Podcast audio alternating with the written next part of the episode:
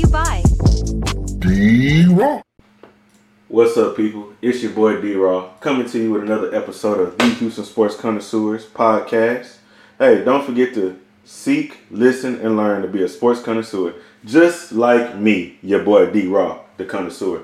Hey, today I got uh, my boy Trey on here again today. You know, my co-host. Tell him what's up, Trey. How y'all doing, man? So, uh, you know, me and Trey, we're gonna go over the NBA again, as usual. The Rockets, we gotta talk about them. The Texans, and then there's other uh, interesting topics as far as the NFL. And then we got some college football bowl pick 'em. Uh, this week we actually got to pick all the the big bowls, you know, because we're leading up to the the new year. So it, we right there, everything cooking. And then we could just talk about a little college basketball because uh, since college football is really finna be out the door, we finna start transitioning into college basketball, and all of that is finna start picking up as well. Let's talk about the Rockets. We had made our little predictions. We said the Rockets would go two and one on the road against the Bucks, Cavs, and uh, Memphis Grizzlies, and yet they went one and two. How you feel about that, bro? Ooh. I feel the way I feel about it. Um, I gave them a chance against Cleveland. They they they competed. I went overtime. I was very surprised on how everybody played. Everybody played. Everybody had mostly dou- double digits that game.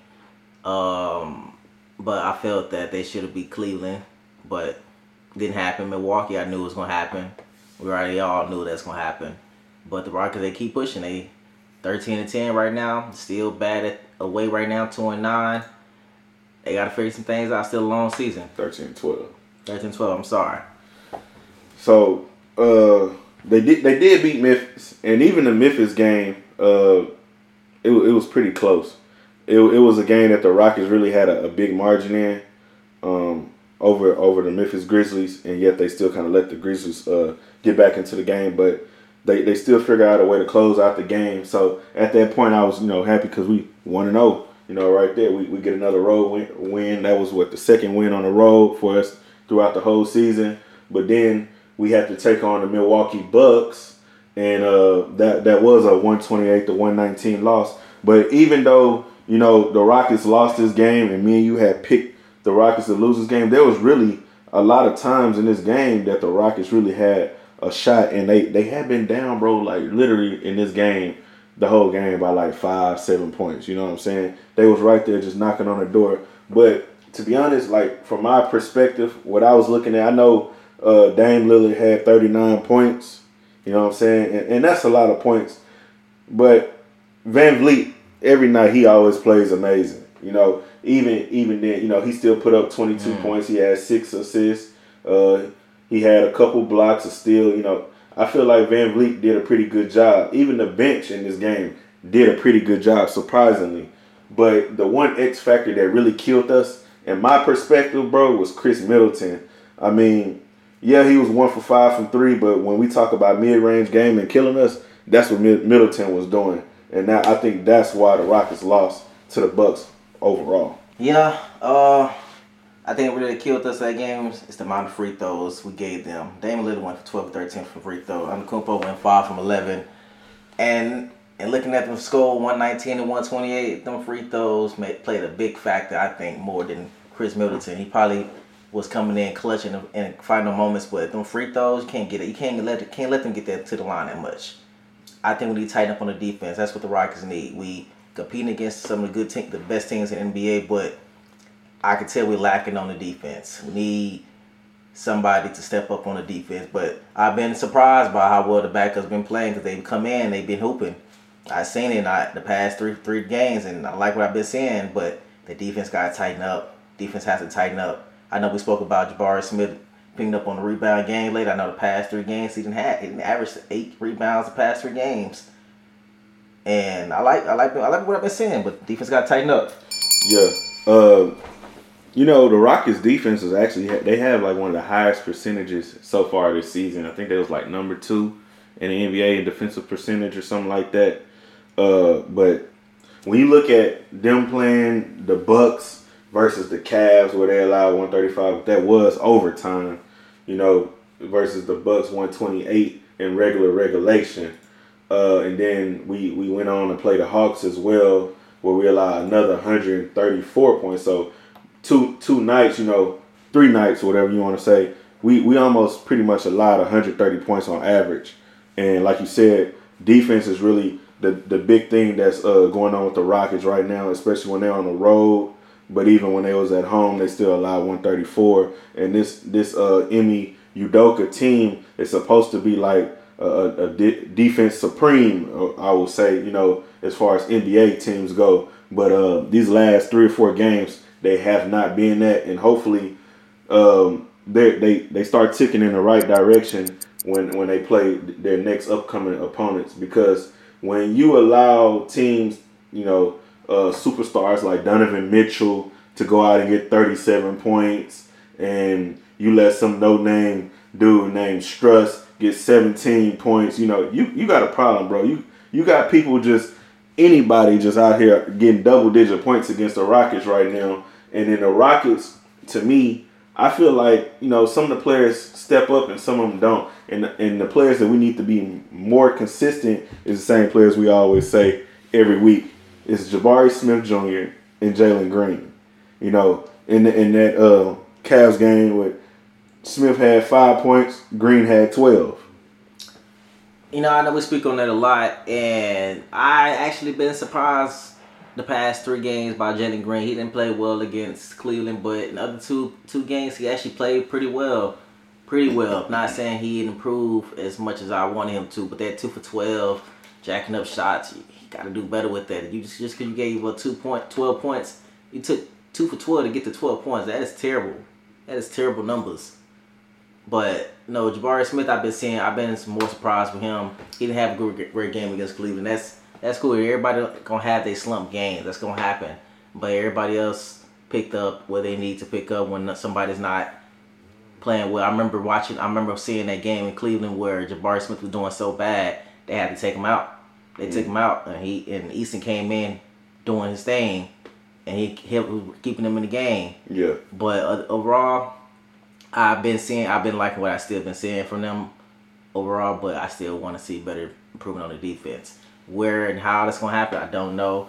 I also feel that you know the head coach been doing a great job because I didn't think that I thought we was just a terrible team in general, but him coaching, he done, he does something to turn it around, and I like that. I'm not gonna talk about his off, you know, off things off the court as a coach, but his things so he's doing as a coach right now for them. I like it. Yeah, uh, the Rockets are definitely headed in the right direction as far as the coaching standpoint. Um, another thing I would say is that I think Tari Eason, bro, he, he's really, you know, hats off to Tari Eason. He's really been playing amazing with some of the, the minutes he's had and uh, the shot attempts he's had as well.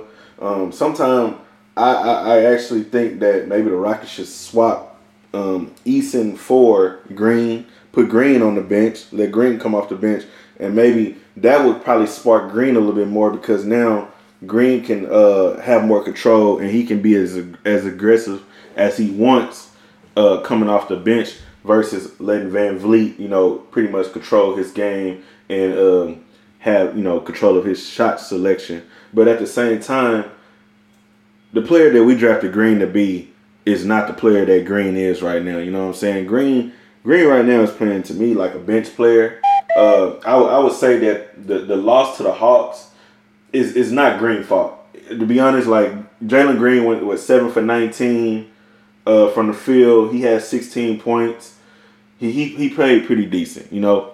But when you look at this game, Jabari Smith had thirty four. That was I think a career high or almost close to it. Uh, Dillon Brooks 19, Sengun 14. That's the problem right there. Uh, VanVleet 32, and we said Green 16. But then you look at the bench, the bench only combined for 12 points. So everybody want to sit up there and blame Jalen Green all the time. But look at the bench, bro. And I know Tari Eason didn't play, but you got to tell me, bro, somebody on this bench has to be able to, you know, put put a, a, a double digit, you know, point point advantage up for the Rockets on a you know daily basis, bro, when they playing.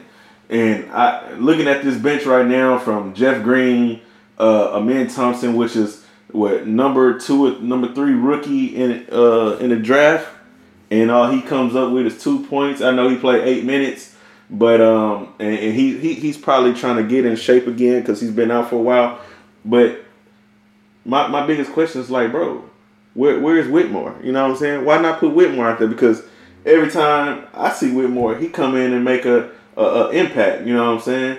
And Thompson, I'll be honest, bro, I have not been impressed with him so far. I think we got the wrong twin. okay. Um, you know, I was thinking about something last night watching the OKC game, and I was thinking about Shai Alexander.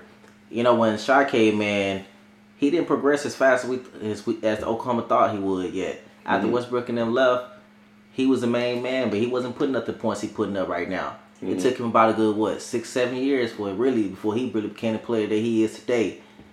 It happens, and maybe it might happen for Jalen Green, but right now maybe he needs that reality check and become a six man and, and lead the bench players and help them you know get started because right now that's probably what we need a good six man who gonna come in and help the bench players come in, you know do their thing while the starters get their rest and keep up keep the points going on. Maybe he need that spark. Maybe he's not used to having somebody leading the you know leading the floor like Van, VanVleet all the time. Hmm maybe you need that reality check. And like I said we do have a, young, lot of young players. They still got a lot to improve on so.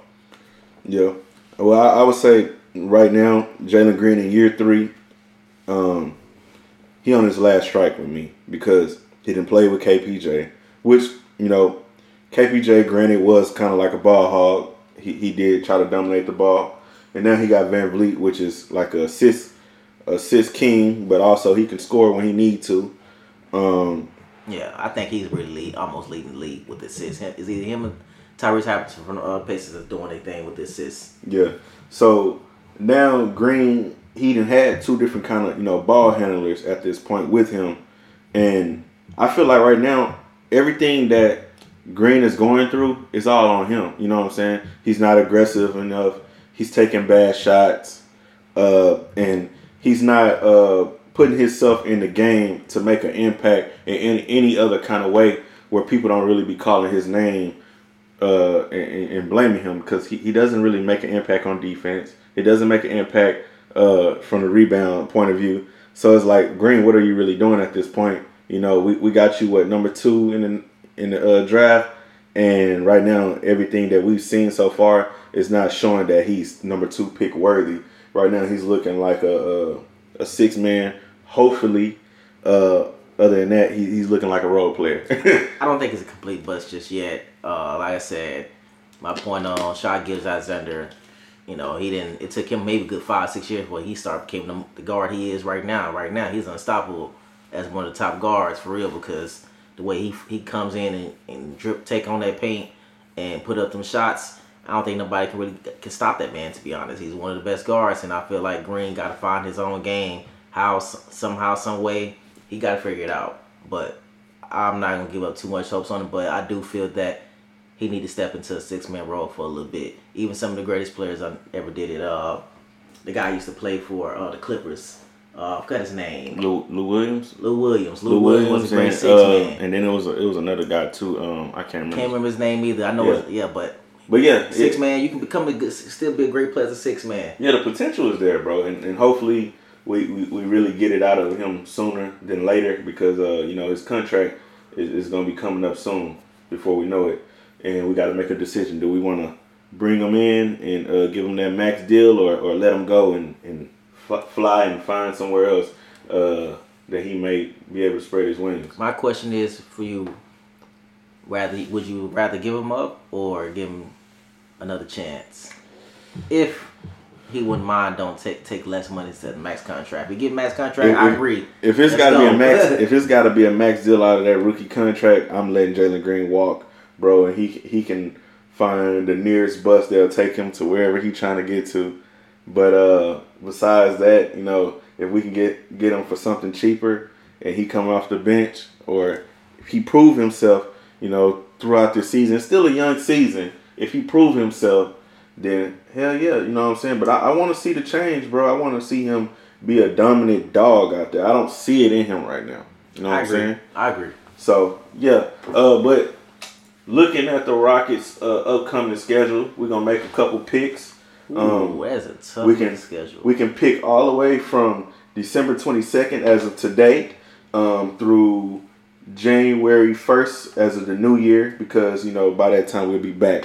So, looking at, you know, some of the games, Houston and Dallas, Doncic out, who you got? I'm gonna take that. I'm gonna take Houston. Doncic, eh, Dallas ain't nothing without Doncic. I don't know what Kyrie been at, and obviously Dame been doing too well. They've been barely surviving just as well. But I'm going Houston. Going Okay, okay. All right. Um, I'm gonna ride with Houston. Houston coming off a three game losing streak, and they at home.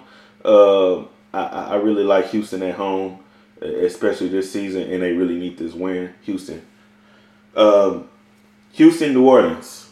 I'm gonna go to New Orleans on that one. Like when when we at New Orleans, we ain't been good at away games, and also they got Zion. You got uh, oh, I can't get his name. Brandon Ingram. Brandon Ingram. Brandon Ingram been doing been doing good since he been to New Orleans, and he come as And you got McCollum too. They got a they got a squad in New Orleans, bro. They got a squad. They some sleepers. I'm gonna take New Orleans.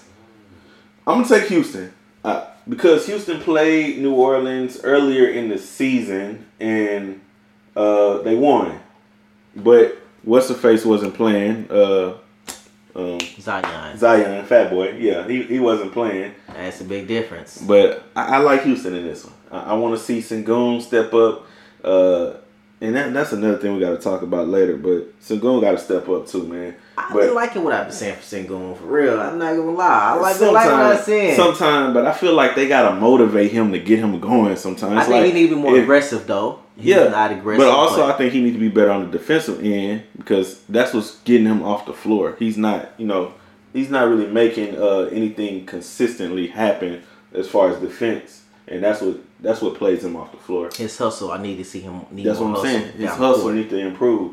Um, so I'm gonna take Houston over New Orleans, and then on the 26th of December, the day after Christmas, we got Houston and Indiana versus uh, you know, your boy Tyrese Halliburton. I'm taking Houston on that one. I'm not gonna lie. I, Indiana, they cool, but they don't got the team to, to stay strong. They they decent, but they ain't got the right players to stay strong to make it deep in the playoffs. And, and, you know another good thing about this point of the season, on December 26th, people, the Rockets will go on a seven-game home stretch, and they've been playing well at home.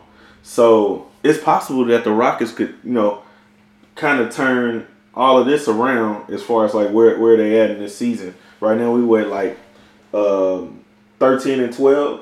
So hopefully we, we beat Dallas. We get to 14 and 12. New Orleans, uh, that's that's 15 and 12, and then Indiana. You know, we, we could possibly be on a, a good win, you know, win streak right here. But uh, I don't know, man. You know, Phoenix and, and Houston. I'm gonna ride with uh, Phoenix on that one. Oh, I already going with Phoenix. You can't stop. We ain't got nobody gonna stop Devin Booker. Then you got KD. The you know, the spider. You know we ain't. Ain't no, ain't no, ain't no telling with him that Sagoon ain't gonna hold that man. KD, he gonna fade his ass all day. I'm going with Phoenix on it. All right, but you, you know what? I like I like uh, Jabari on KD though.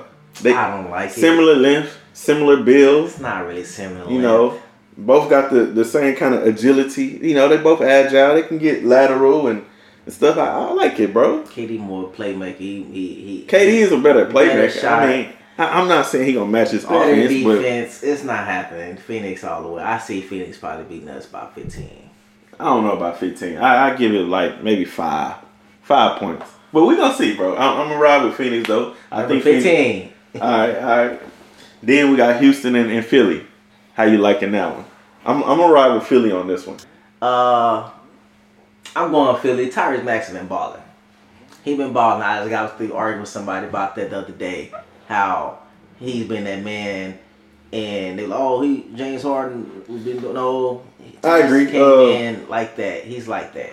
I agree. Maxey Maxey was uh, sitting in, in, James Harden's shadow, and finally that Harden is gone, he really gets to open up and you know spread his wings. And I like his game. I like his game. I think he's one of the best young, one of the best, one of the best young guards. Not saying he is, but I like his. I think he's one of the top ten best young guards right now, and probably within the in the past three years or so out of the last drafts that he's been one of the top guards to me.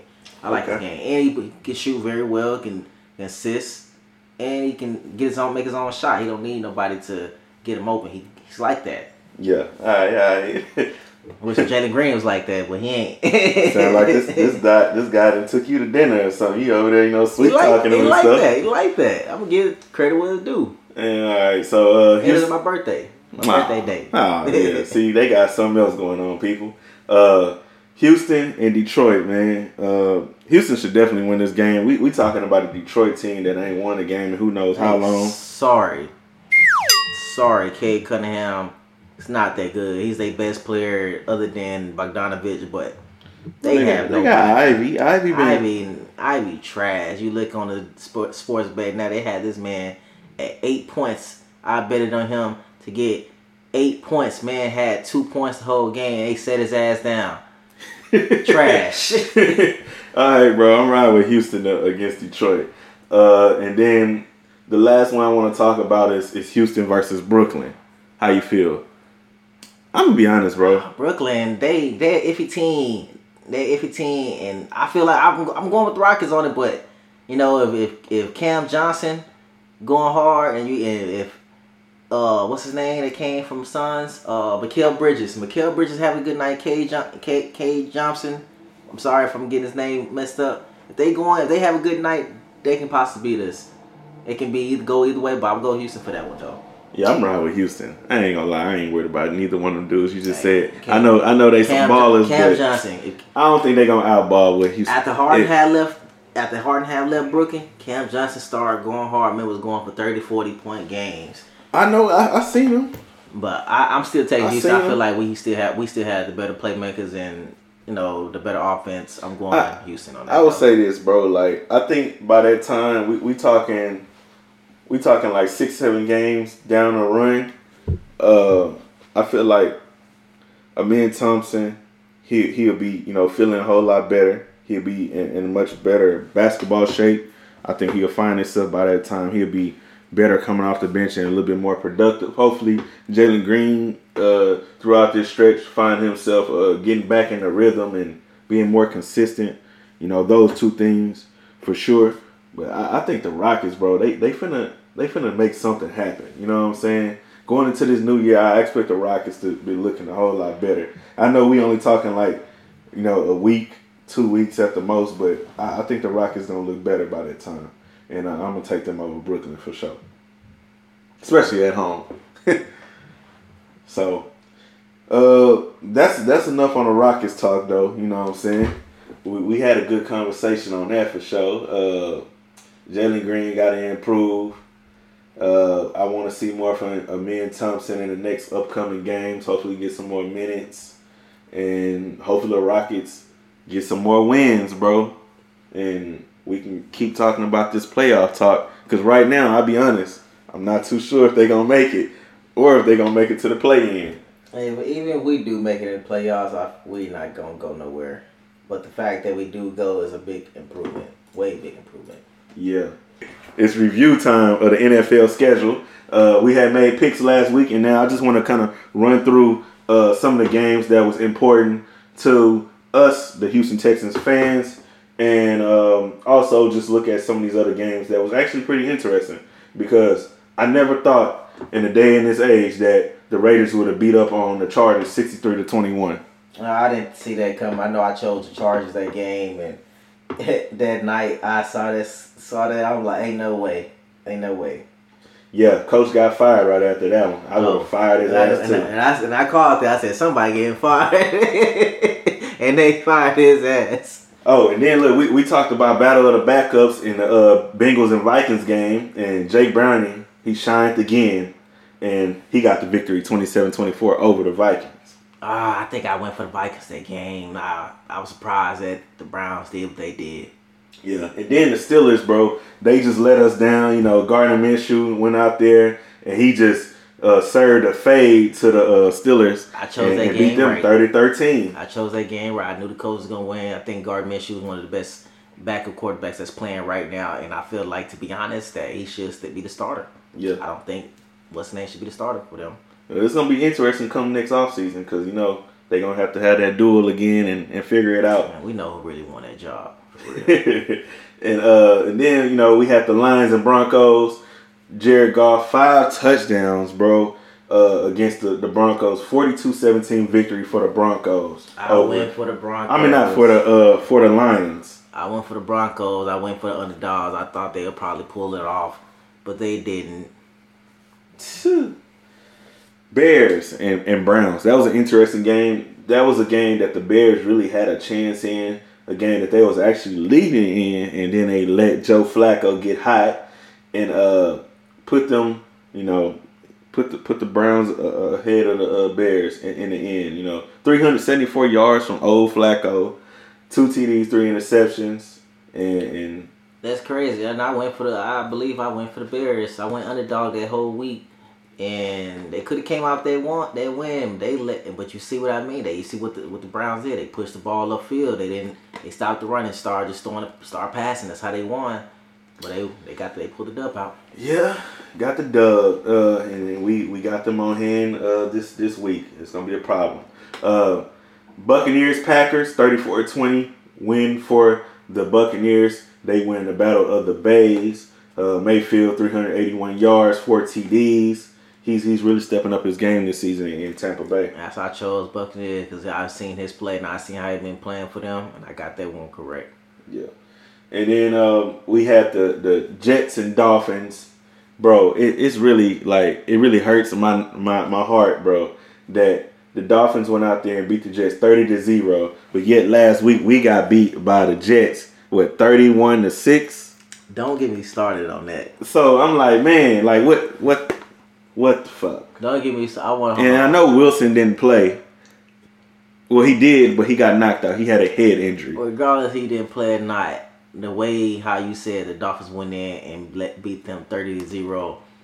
That's what kills me about the Texans. Like we have a great team and we lost to a team like the Jets, and I think about the Panthers, how they got the only fucking win this whole season against us, and it just like tells you like what's going on. Like come on, like come Well, on, man. well, well, it's funny you say that because uh, the Panthers actually got a win this this uh, previous week. oh, They they beat the Falcons nine to seven. I didn't even. know that. So now the, the Panthers got two wins on the season. Bryce Young had 167 yards, no touchdowns, no interceptions. Hey, you seen that video when they told him you the softest quarterback in the league? Crazy. Man, uh, Saints and Giants 24-6 victory for the Saints. The Saints was uh, right in the running for everything, trying to you know take control of the division. They still in the fight though with the Buccaneers, and then um, we had the Rams and Commanders 28 to 20 victory for the Rams.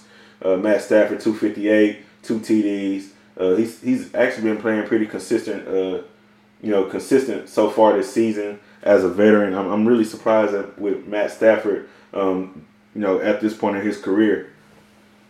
Um, and then the the people, you know, that, that everybody has chose to win the Super Bowl, the 49ers 45-29 victory against the, the sorry ass Cardinals. Uh, Brock Purdy 242, four TDs.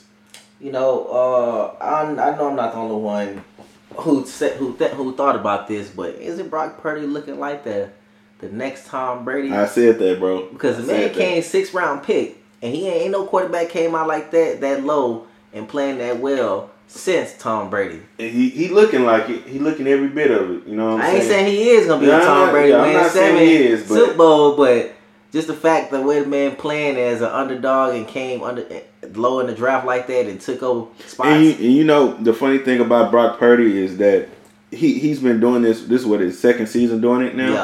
yeah, Uh, and and honestly, the the league has still yet to give him recognition for what he's been doing. I give him his recognition. I saw him how he did last year. I didn't think he probably would do the same thing the following year, but the way he did this year and said it, that's enough for me. That's enough for me. You got my props already. Yep. Sorry. Uh, and then, bro, Dallas and the Bills played against each other.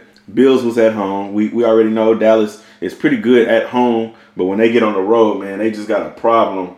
And uh, it once again, you know, the one thing I realized about Dallas, Dallas is a is a good football team. I know I know you hate to say it, that they're a good football team, but one thing they can't do is that they can't stop the run. And every team that has beat Dallas this year so far, they have they have had a good run game. And the Eagles beat them. They beat them with the run. The Bills beat them with the run. Um, and somebody else who had beat them, they beat them with the run. You know, and when you look at what Cook did for the Bills, 25 carries, 179 yards, one one TD, you see the recipe. Dallas, fix your problem, people. Fix your problem. Uh, what, what do y'all call it? America's team. Cause y'all ain't got no defense when that it comes shit, to the that run. shit so played out. The Americans team. That's twenty some years ago. They need man, fuck them. Uh, oh, and then Dak Prescott, he, he played poorly as well. 134 yards, one interception. Uh, th- those things got to be cleaned up if Dallas really want to go far in the playoffs. Uh, because we, we already know they're going they already clinched the playoffs. But the question is, can they get out the first round for the first time, and who knows how long? You know, uh, Ravens Jags 24 seven. Uh, I mean 23 seven. Uh, victory for the Ravens over the Jags. I thought the Jags would show up and, and play better, but I'm happy that they lost because uh, now the Texans are tied for the number one seed in the AFC South. Well, I was happy that the Ravens won anyway, and I needed the Jag. We needed the Jaguars to lose, but I didn't. know I knew they wasn't gonna beat the Ravens. Yeah. Um, Eagles and Seahawks was a pretty good game on, on Monday night. 20 to 17 victory for the Seahawks. Uh, Drew Lock went out there and actually threw a clutch touchdown to get the win with 208 yards passing. Congrats to the Seahawks to keep on fighting for the NFC West. Um, all right, so let's turn the page. Let's talk about the Houston Texans versus um, the Tennessee Titans this this uh, past week, and then let's get into this upcoming game against the Browns. You know, Uh, Wait on this topic right here. so you know the interesting thing is you, you were so happy. You know, you was thinking about Davis Mills being the starting quarterback, and I told you Case Keenum was going to be the better starter out of the two. And it, it really didn't matter which one started because David Davis Mills, I'm sorry, not Davis Mills, Case Keenum didn't put up no spectacular numbers. He didn't. He didn't. He, he went twenty three for What thirty he did is what Davis Mills could have done. The only thing is, they reason why they probably made it start the Keenum probably because he probably know the system probably more. I think and Uh, just just more experience. But overall, it didn't really to me matter who was gonna start. I feel like you know uh, your biggest thing You always say the run game. This was a big factor, was it? But what I say too, I say what they need to start doing, passing that ball. when they, they was passing the ball. Nah, The difference- the beginning difference in this- game, bro. beginning of that game, the difference in this they were doing that bro. bullshit short pass, trying to run. I I, said what they say: push the ball downfield in order for us to win. We started doing it a bit. Singletary opened up our pass game a little bit with it, and Singletary had um, what he caught a big pass that kept us winning the game. That's why I said push the ball downfield. We have one of the best passing offense in the league. We like top five in, in with the with, when it comes to throwing the ball That's downfield. true. That's true. Put the ball downfield. When we do, we But look, win the games. But but you know that that's when you got C.J. Stroud, but we had Case Keenum, so you know the past the past selection was gonna be a little different. it didn't matter which Uh, quarterback. also, we, we had a, a, quarterback that didn't play nothing but like twenty something snaps last season, and yeah, he a veteran. Yeah, he been around for a long time, but he's rusty, bro. It didn't- so it didn't the rush showed. The rush showed in the first half. Second half, Keenum looked better, and That's I think understandable. And, rush show. and but- I and I and I uh yeah, it's true. He they did start off with them little short passes. That wasn't Keenum's fault, you know what I'm saying? He just took, is, of course, not his fault. It's, it's the coach's took- fault. But what I've been saying the whole time we've been talking about the Texans, put the put, put the ball, push the ball downfield, let them let them throw. Then what I say last time with last podcast, I said what? I said in order for us to win, we got to throw the ball. This is a must win game. We gotta it's win to go home. We gotta push the ball downfield, and that's what they started doing. Yeah, they did, but you know what set that up? The run, bro. The It run did. set that up. It did. I'm And not gonna lie said, about that. But said, then same time, 26, 26 carries, 121 yards, 4.7 average. You know what I'm saying? Singletary set that up. Oh, but you know, Noah Brown had 82 yards. He, he did, but that was Six and a all. That was, that was all. Short's got some key passes, too. Look, let me tell you what was the difference in this game. the receivers was actually catching the ball, bro. Well, it wasn't a rainy game, so you know what I'm saying? That ain't really no excuse because I seen uh somebody, I think it was college. Yeah, somebody in college. He went out and caught an amazing one hand catch. You know what I'm saying? right. But we all know So when it rain, when it comes to rain, it's harder to catch the balls. It's gonna have fun. We know that's excuses, bro. That's some excuses. But overall, let's talk about the defense. Defense showed up on De- Derrick oh Henry. no, the defense played amazing. We talking about Derrick Henry, bro. 16 carries, nine yards total. You know, this dude wasn't even averaging a yard per carry. They locked that man down. That that that is historical for what the Texans did against you know Derrick Henry. We we talking about a very very good Pro Bowler, you know, as a running back. Um, we we talking about a dude that was averaging two hundred some yards on the Texans in the last five games, and this is the least. Bro, I'm looking right now. It say that's the least amount of scrimmage yards by a player with twenty plus touches in NFL history.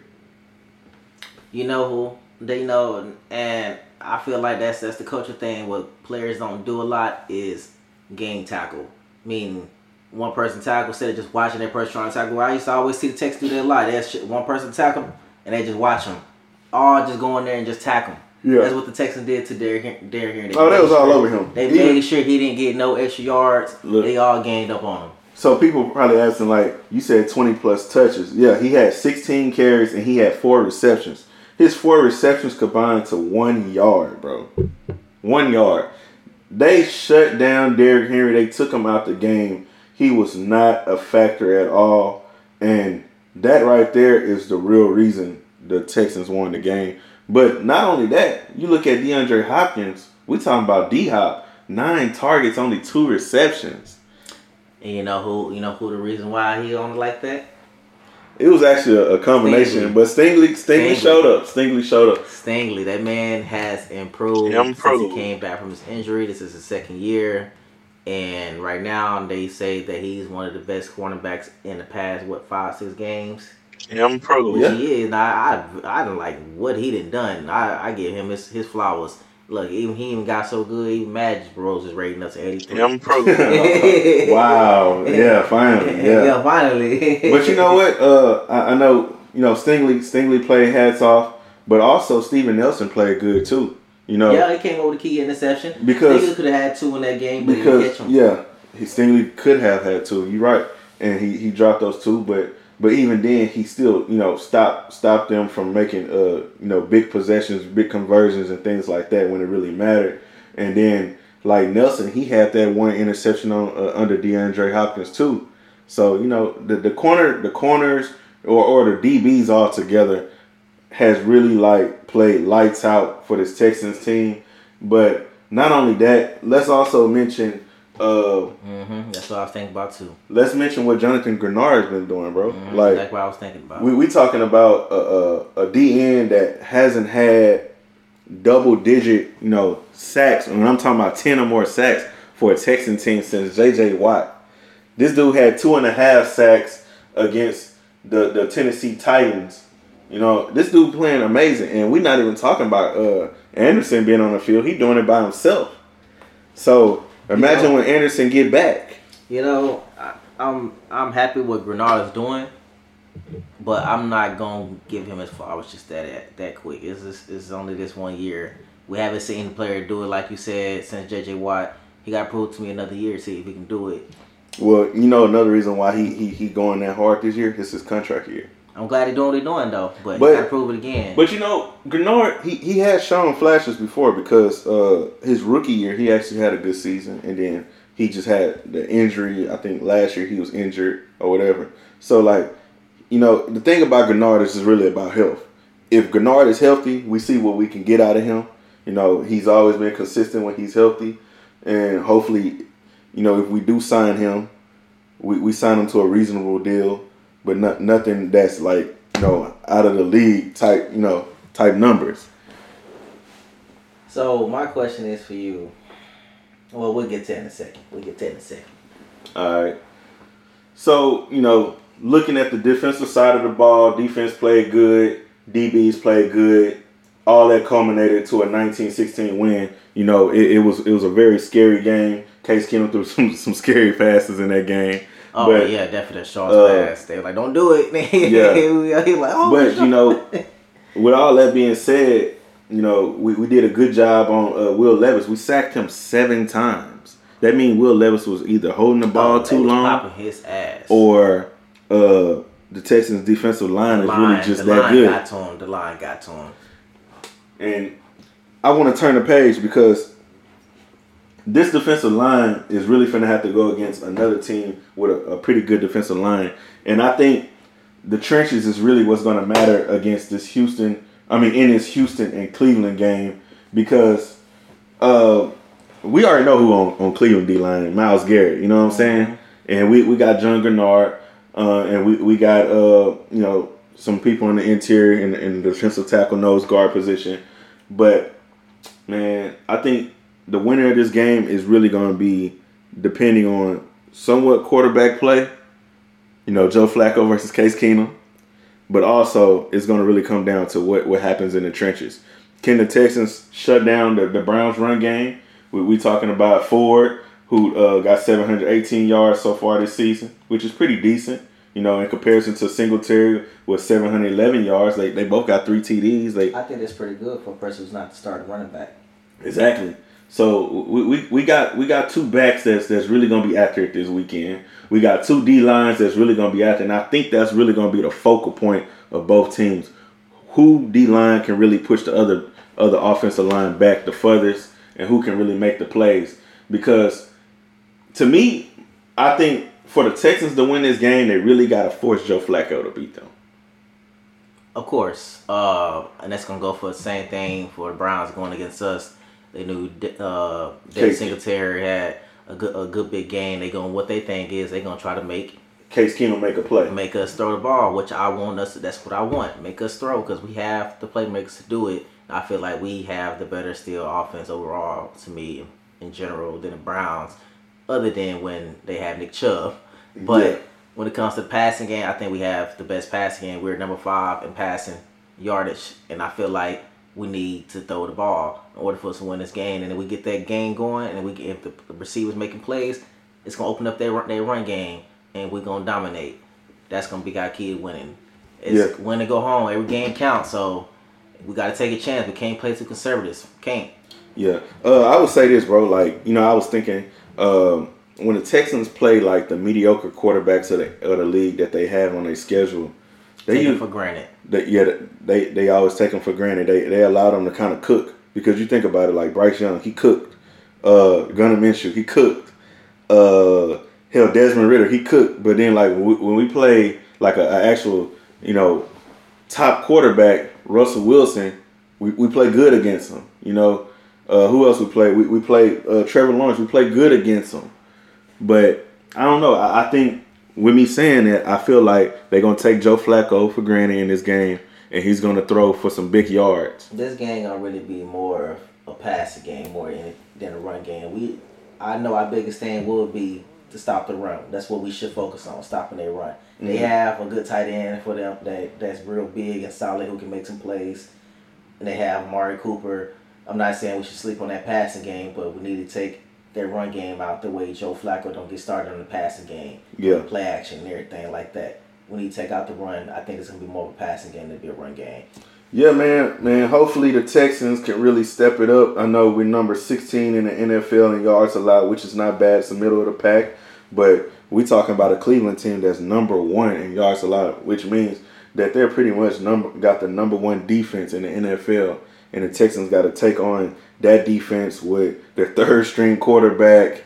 And um, the good thing about this though is Nico Collins is going to be back, so we get to stretch the field with Nico. We got Schultz, um, Singletary is is on the roll, and that leads to say Singletary on the roll. Um, but where is Dameon Pierce? Dameon Pierce, bro, had one carry against the Tennessee Titans. Well, um, you know, I didn't see no need for Dameon Pierce to be playing that game as good as David Singletary was already doing. He was breaking tackles, getting big yardage, and still breaking more tackles for more yards at one play. It was what third and sixteen. He broke fifteen yards.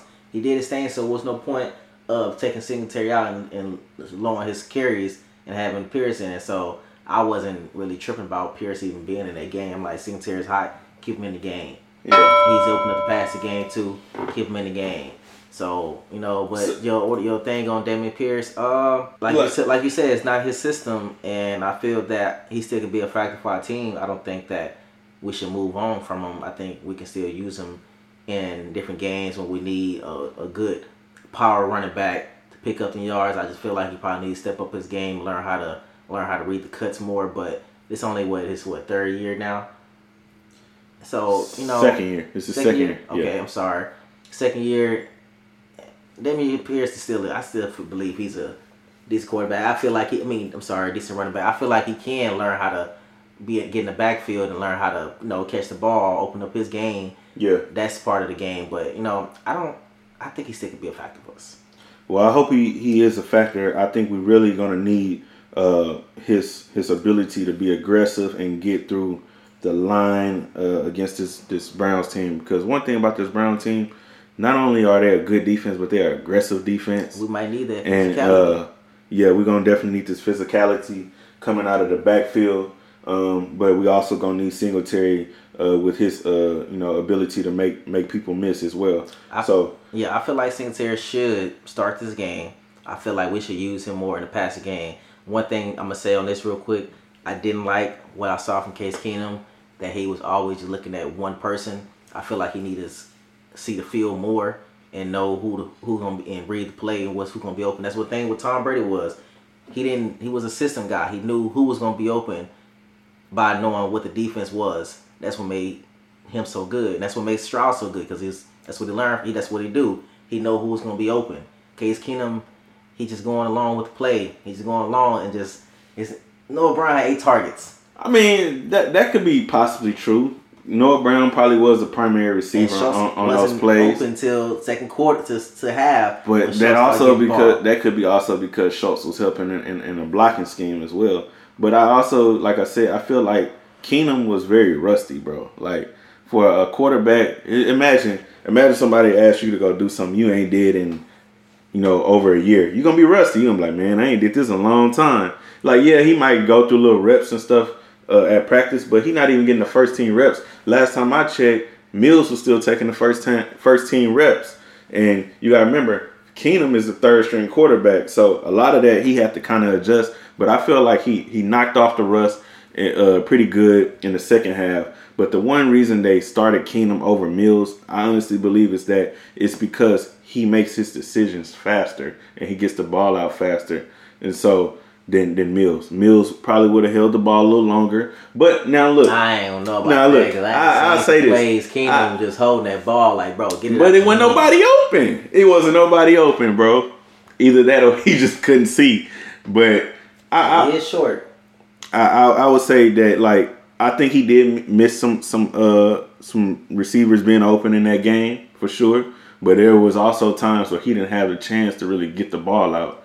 So I think that I'm gonna tell you the offensive line definitely got to play better in this game against the Cleveland. You know what I'm saying for us to have a win in it. But the good thing is that we at home, and I, I just feel like the Texans gonna take care of home and they're gonna get the win. I know the Texans favored by three points, but I actually see a possibility that the Texans could win this game by ten points. Just a small possibility. I can see that. Or they could lose this game by ten points. I can see that too. Uh, now it would be crazy. I know it's Thursday. Stroud still in concussion protocol, but you know, may God bless us with uh, Stroud come Sunday against Cleveland. But I highly doubt he he play against Cleveland uh, this, this Sunday, especially if he hasn't even really been out at practice and getting into team activity. You know, if I feel, I, I feel like the team is probably more focused on his health more than trying to get him back out there right away, which I'm okay with. If we end up losing this game and don't make the playoffs, I'll be okay with it because we thought that we probably would see it, see the Texas winning. We didn't think Stroud probably be as great as he was. What I think we probably saw them maybe winning maybe seven games, maybe. We Yeah. achieved that at eight. Yeah, So it's not making the playoffs. You know, it, it would be okay because I want Stroud to come back healthy. yeah, that's true. And you know, the, the one good thing about this though is that if Keenum or Mills, whoever may start or who may who may come in and make a play, if they can get this win against the Browns, bro, and Stroud come back next week, you hand the keys over to Stroud. I think we can win out We'll play the Colts after that too. You know what I'm saying? We we playing the Titans again at home, and then we playing the Colts on the road, and we got C.J. Stroud fully healthy. I think the Texans can win out. You know, and even in worst case scenario, even if the Texans lose this game, and uh, the, the the Colts possibly Yeah, lose Atlanta. lose to Atlanta because Atlanta's pretty hungry right now. They need this win, you know, against the Colts. And then that Jacksonville game is very, very important, uh, not only for Jacksonville, but for Tampa. That's a big impact game because Tampa is in the lead for their division in the NFC South. And they need the game to stay in control so the Saints don't have control because the Saints just lost. So the Saints need Tampa to lose. We need Jacksonville to lose and the Colts. So even the Texans lose, bro, overall, we still got a shot. But Yeah, if we but- win, if we win against Cleveland, This, we got control. Because I don't, I don't see our- it. I feel like this is our biggest win out of the next three two games because, like you said, Tampa is hungry against Jacksonville, and I need we need Tampa to beat Jacksonville. Now I believe they possibly can. The way they lost, what Jacksonville lost their last what two games. Mhm. So this is really a must-win game for us because we can beat them. We win this now. The Colts, ah, man, they, I feel like they really our biggest challenge in the Jacksonville and getting to the playoffs because they hot, they hot, Yeah. and I'm Colts- the very Colts- the Colts are hot. what they're doing with the players and the talent they have and with the quarterback. I'm, I I believe they one of the best underdog teams that is going in the playoffs if they make it. Yeah. Um, man, that that Atlanta Colts game, bro, is really gonna be interesting. You know, Atlanta at home, Colts uh, on the road, and I really like Atlanta. You know, just to pull it off. I feel like for Atlanta to win to beat the Colts, they have to beat them in the run game. It, but you know, it's gonna be in a run game because they quarterbacks ain't really all that good. So that's that's gonna be the key to beat the Colts. You know, hopefully they can they can do it for us, and uh, we can we can look up and, and possibly be licking our chops at the Titans because I think we definitely can whoop the Titans at home with C.J. Stroud, and then go on the road to, to face the Colts, which is a solid team.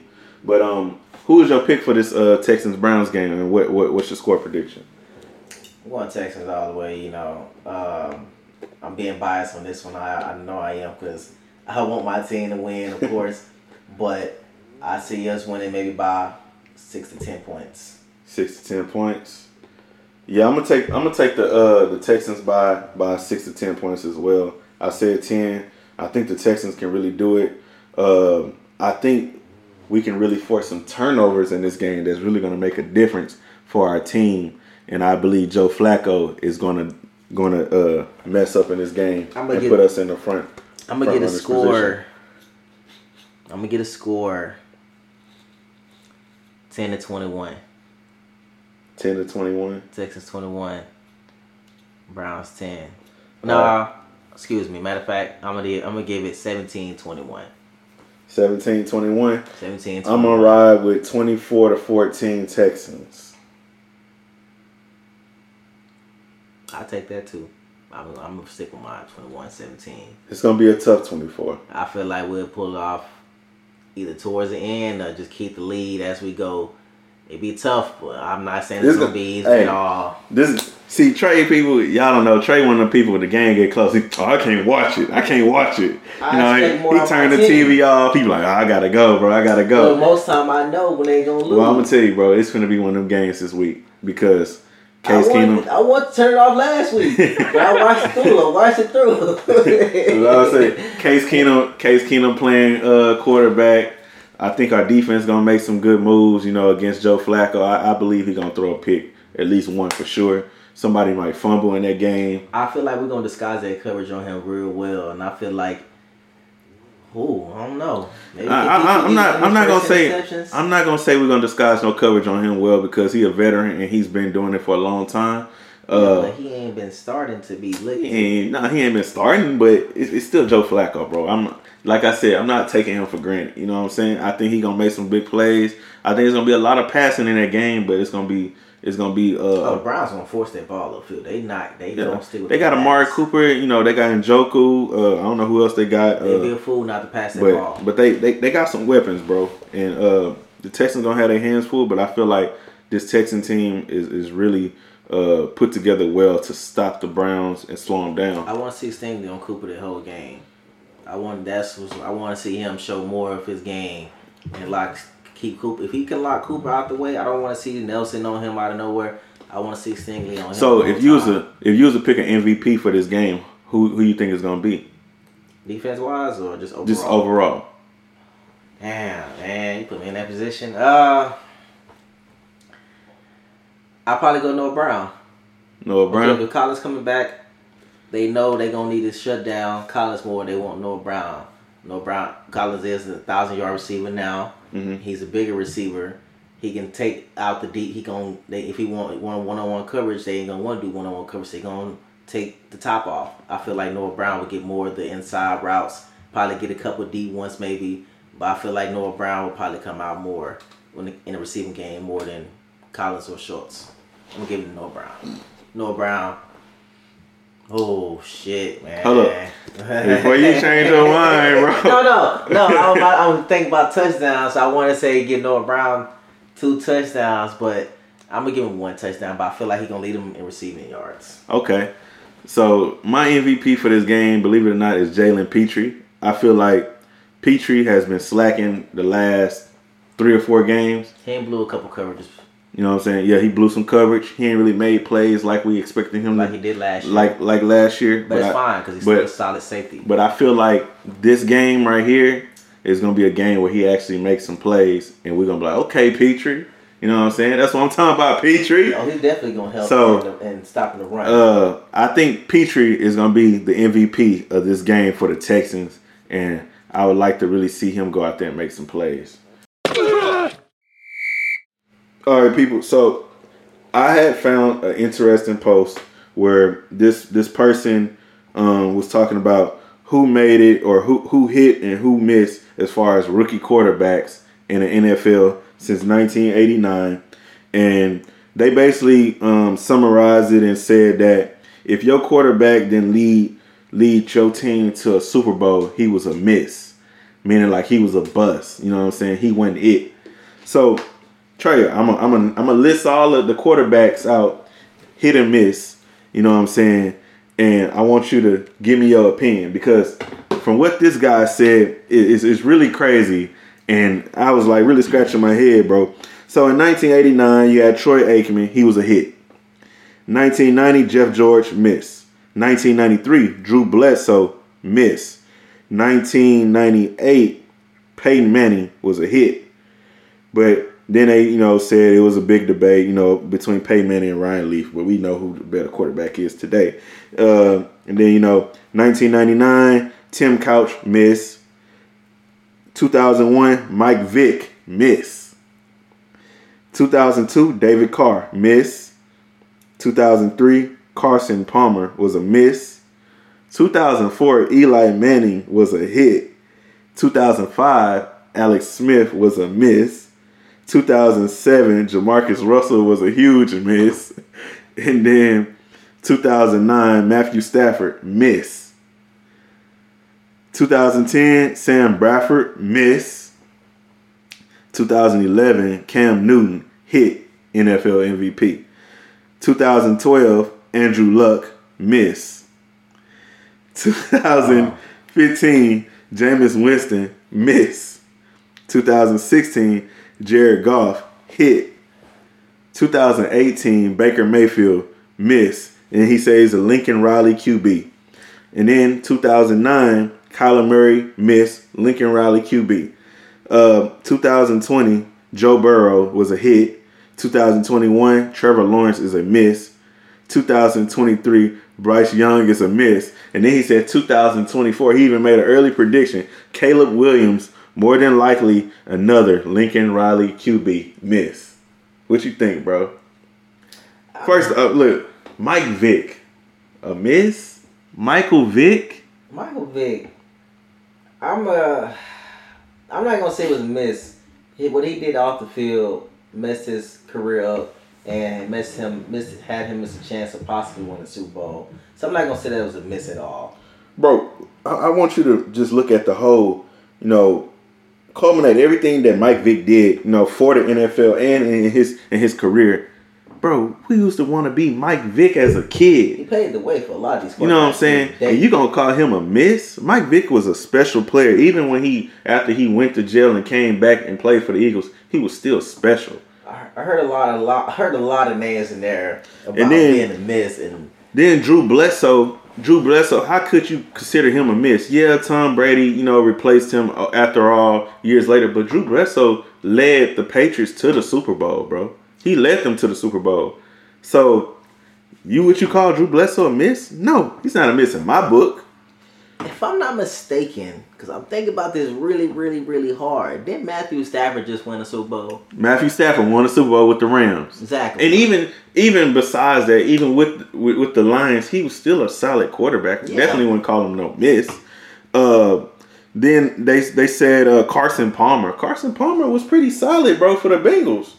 Carson Palmer was a pretty decent uh, Carson Palmer was quarterback. decent. He was decent. You know what I'm saying? I, I wouldn't even consider him. decent. He was You know- above average. If I see, I'm gonna put it like this: out of the list of quarterbacks I heard, all the quarterbacks were solid with numbers and overall.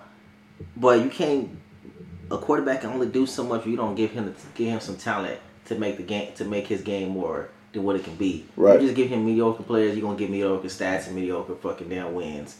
But if you give him some big names, some big time playmakers, you'll see see him make more plays and more. He'll probably get more to more to uh uh, I can't even want to say what I want to say, but he'll probably be having MVP more than the receiver probably doing. Yeah. Like how uh, they was talking about one of the quarterbacks right now. I can't really think of him about. They were oh uh, Brock Purdy.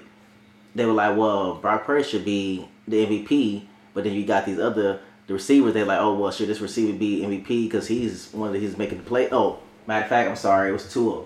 They was talking about Tua Tua. Tagovailoa. They were like, well, he's an MVP candidate, but should be should Tyreek Hill considered be favorable for MVP more than Tua because he's making more plays for Tua. But mm-hmm. then Tua showed last week that he don't need didn't need Tyreek Hill. He had Jaylen Waddle. Jaylen Waddle had 100 yards, and mm-hmm. Tua showed him it ain't he it ain't them. He's doing this.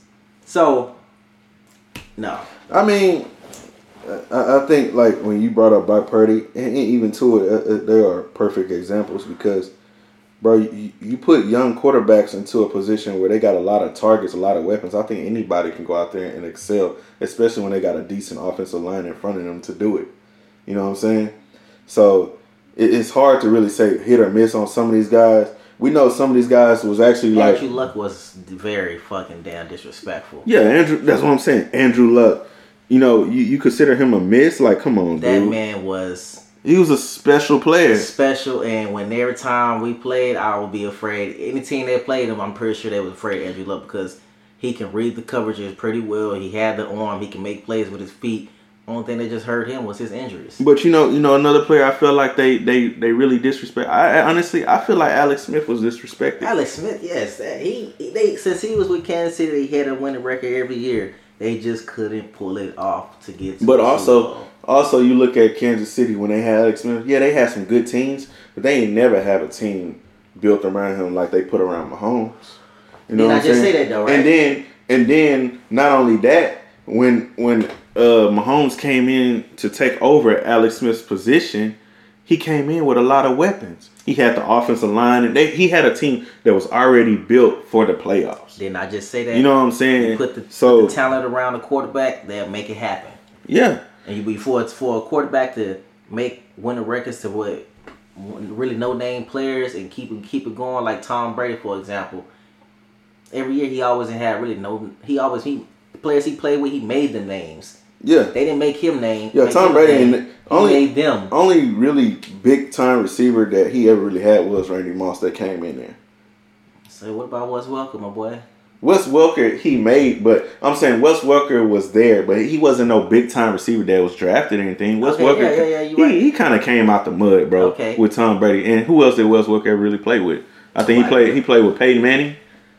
Yeah, yeah, yeah. He, That's he, it. He did good with him. I think he won. Yeah, Super Bowl with but but too. you see the two quarterbacks he had throwing to him. You know what I'm saying? It wasn't like Wes Welker came from uh, having David Carr throwing the ball to him or something. Now that's a miss. You know what I'm saying? David Carr is a miss.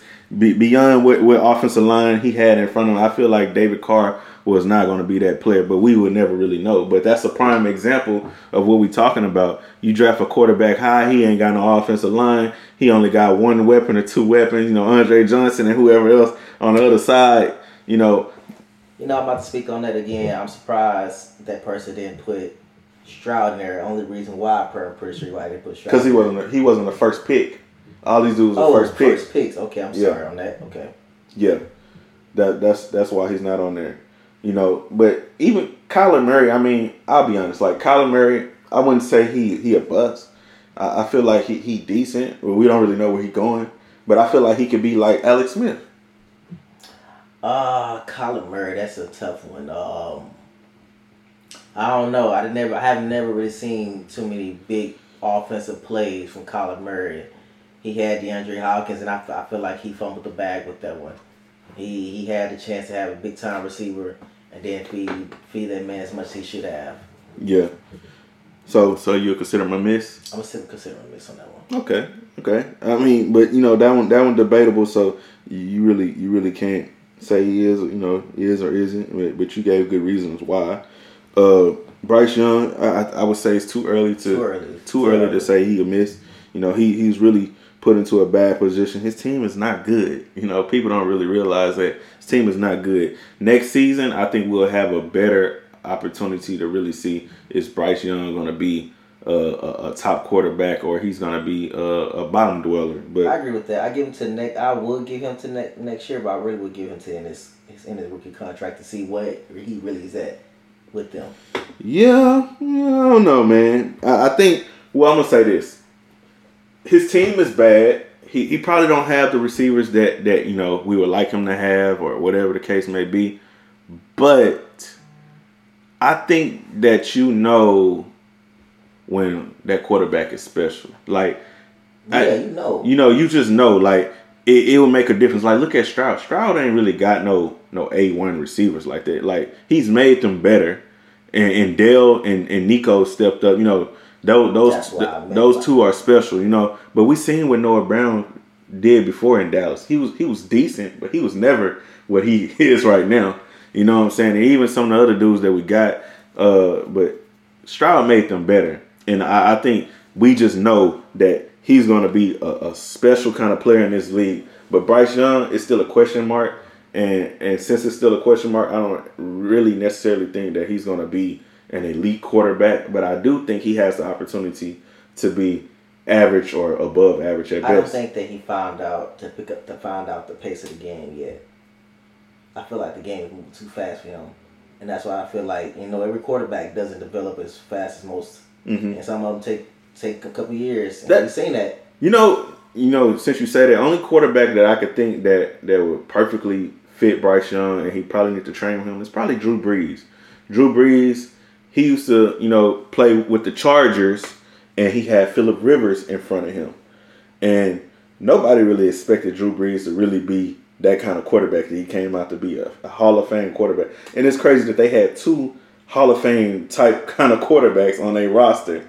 You know what I'm saying? But Drew Brees is that perfect kind of player. You know, it took him a couple years to really become of his own. He got to the Saints, and then boom, like he just took the NFL by storm, and he did it for years and years until he retired. You know, and it's possible that Bryce Young could be, you know, on that kind of trajectory. I can honestly see Bryce Young being But- that being the top quarterback one day. Not right now. I give him four years before he pick up the game, before he pick up, you know, how to you know move better in the pockets. I feel like his presence in the pocket is terrible.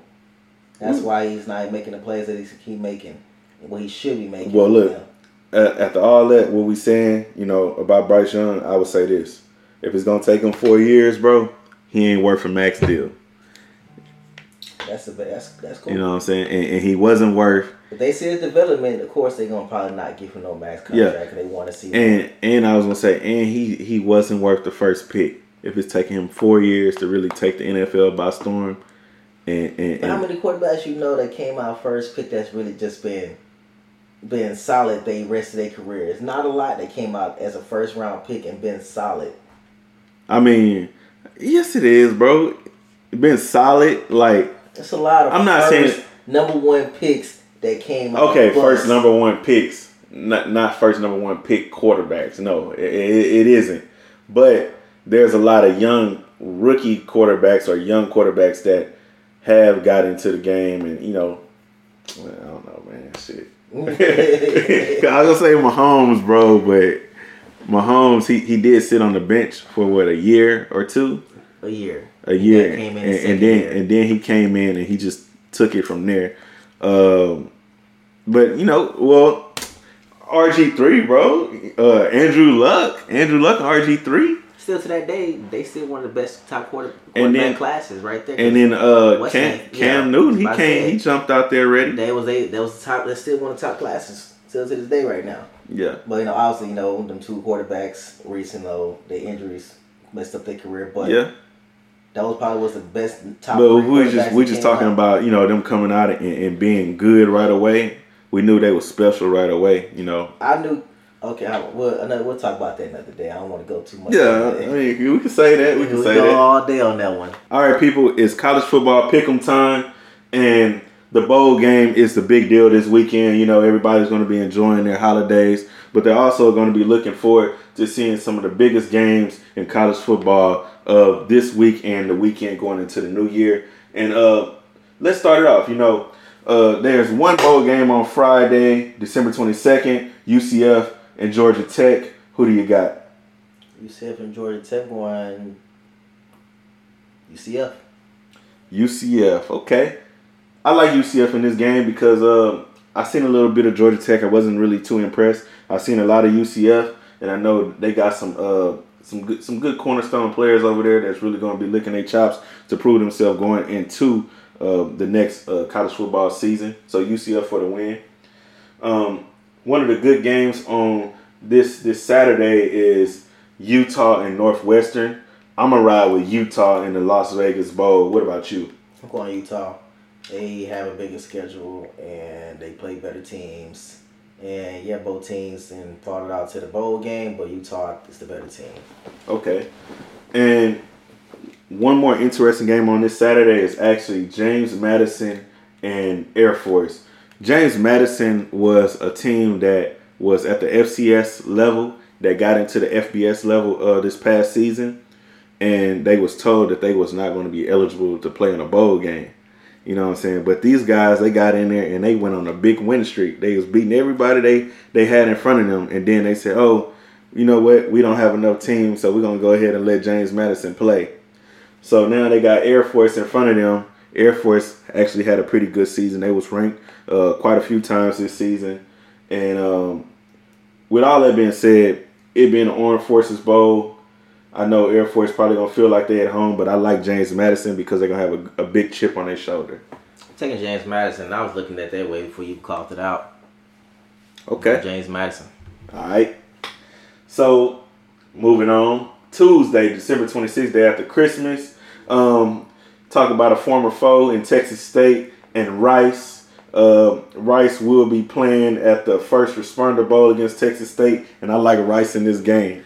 Yeah, uh, I actually seen a couple games of Rice and that old ass quarterback, that guy he played with. uh, what, JT Daniels. Yeah, and they got a good run game too, so I'm going with Rice. All right. Uh, then we got Wednesday. You know, it's some it's some really heavy. You know, it's some really big heavy hitters in this game on Wednesday, December twenty seventh. Uh, Louisville and USC. Um, not sure if uh, your boy gonna play uh, Quarterback. quarterback. You Got his name. I know talking about. uh, Caleb Williams. I don't know if he gonna play, but Louisville has really been that team this year that can go out and upset somebody. They whooped the hell out of Notre Dame, and USC got they ass whooped by Notre Dame. So I'm a, I like Louisville in this game against USC. I'm going USC. This football, anything can happen in football.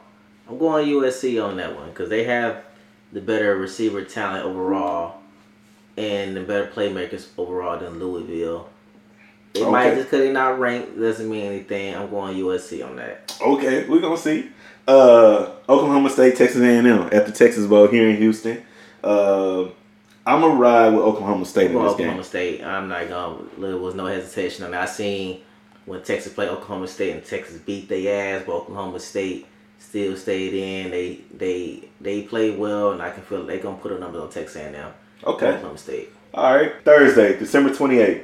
Um, SMU, Boston, Boston College going against each other. I like SMU in this game just because of what I've seen from SMU. They they are very explosive. They put up a lot of points. I don't think Boston College is ready for a team like that to come in and be able to slow them down. Uh, I feel like SMU would definitely defeat Boston College. I agree with that. I go SMU. Um, I don't know too much about the about Boston College this year. I ain't really watched too many games, but I think SMU has a better team than Boston College. Plus, Boston College ain't really been that great in, in a long time for real. Go SMU. SMU always has some decent solid players. All right, Oklahoma, Arizona. This this a a, a, a really good matchup, and it's a matchup that uh well we won't be seeing not not as soon as I thought because you know Oklahoma moving from the Big Twelve, but Arizona coming to the Big Twelve. But still, we get number fourteen in the nation in Arizona, number twelve in Oklahoma, playing in the the Valero Alamo Bowl. Um, man, I'll be honest, bro, it's gonna be a tough one, but I'm gonna ride with Oklahoma. I agree with that too. All right. Uh, and then we got NC State, Kansas State. Kansas State, man, they, they love to run the ball. They got a, a amazing offensive line. I feel like they're gonna put. Um, I'm going to Kansas State. Kansas State. I'm going Kansas State. And I, I was gonna I was gonna say something about it being the Pop Tarts Bowl, but uh, yeah, Kansas State, bro, for the win. Kansas State always have they always can find so they always find good recruiting with, with running backs and they known for coming out running backs coming out their they team. I feel like they don't have a good running game against them going Kansas State. Mm.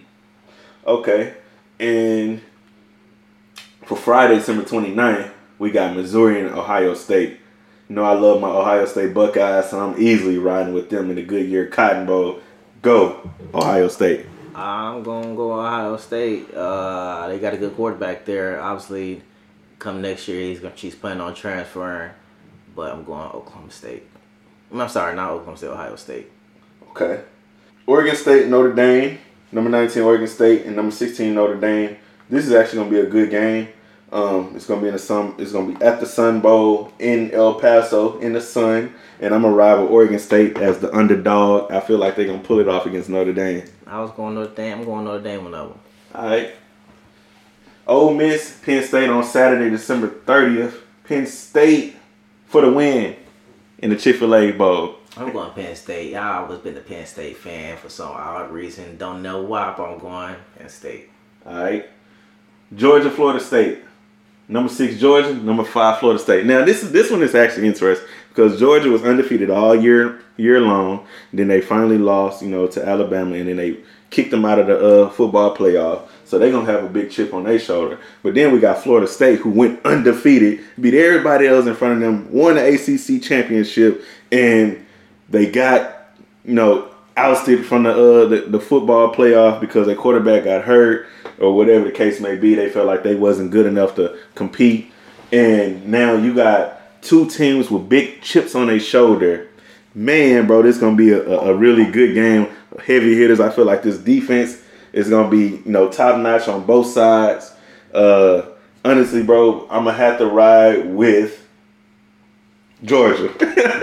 Going Florida State. Uh, Florida State have, I think they have a bigger fan base, and I feel like they crowd gonna be be more into the game. I'm going to Florida State. You know, it's interesting you say that because this game actually going to be at the Orange Bowl, so it's going to be in Florida. So, you know, it's going to give them a little, Mm-hmm. a little hand up. one of the hardest team, one of the hardest teams to play play at when it comes to their field because that that crowd, you can't beat it. I'm going Florida State. Well, it's going to be interesting. All right, and then we got um, wow, Wisconsin and LSU, number thirteen, LSU taking on Wisconsin. We know Wisconsin going to bring a solid defense to LSU. LSU got the uh, the the reigning uh, Heisman Trophy winner quarterback, and honestly, I'm gonna ride with LSU. I think Wisconsin gonna play solid defense. It's gonna be a close game, but LSU gonna prevail. I'm LSU. Number 23, Liberty versus number 8, Oregon. Liberty has actually put together some solid football teams these last couple years since they graduated to the FBS level. And it's crazy that that number 8 Oregon is playing number 23 Liberty. I don't know what kind of bow ties they got, but I honestly say that Oregon is probably going to dominate Liberty Oregon's in go. this game. No doubt, I'm already going to Oregon. You know, yeah, I'm, I'm highly disappointed in NCAA. Damn. Number 17, Iowa. Number 21, Tennessee. Faces off against each other. Iowa been solid. Uh, they lost in the uh, Big Ten championship game. Tennessee, we, we know, you know, they usually put a competitive team together.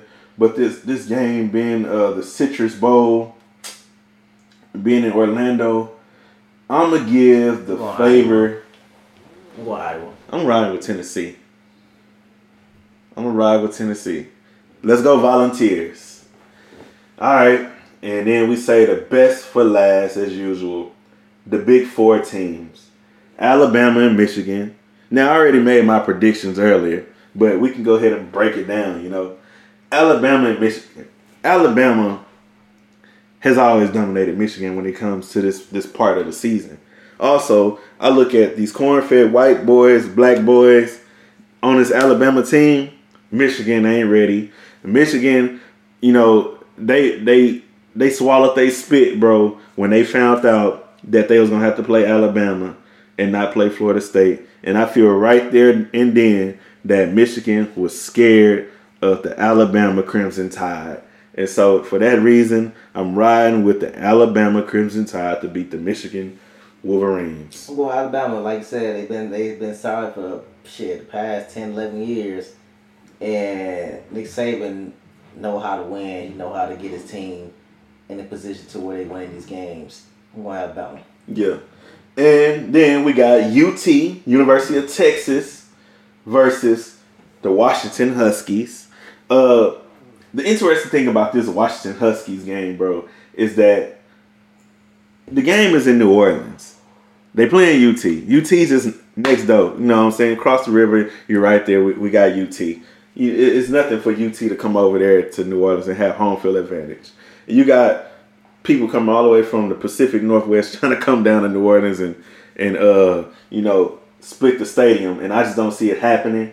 I like UT in this game. Like I said, we, we talk about corn-fed white boys, black boys from all over the country, uh, skilled players from all different positions. I think UT got a defensive line that, that's really going to handle those uh, those Samoans that, that Washington got on their old line. You know, I don't know, bro. It's going to be a good game, electric. Uh, I think Michael Penix Jr. is going to really uh, play uh, well in this game. And honestly, it's going to be the battle of the quarterbacks. Quinn Ewers versus Michael Penix Jr. Uh, on on the high stage. But I like UT and their running game and their defensive line versus Washington. I'm going Texas. Like, I man, I haven't really seen too much Washington play. I seen Texas, a few probably maybe a couple games in Texas. And well, I seen they play Oklahoma State, man, they played they ass off. Their running backs are good. And I really believe their receiver is one of the is their most solid thing because their receivers can run some routes. They they would. I feel like they gonna eat their ass up in the, in that passing game. I'm going to Texas on that. All right. So we got Alabama and Texas heading into the the uh, college football playoff national championship here in Houston, Texas.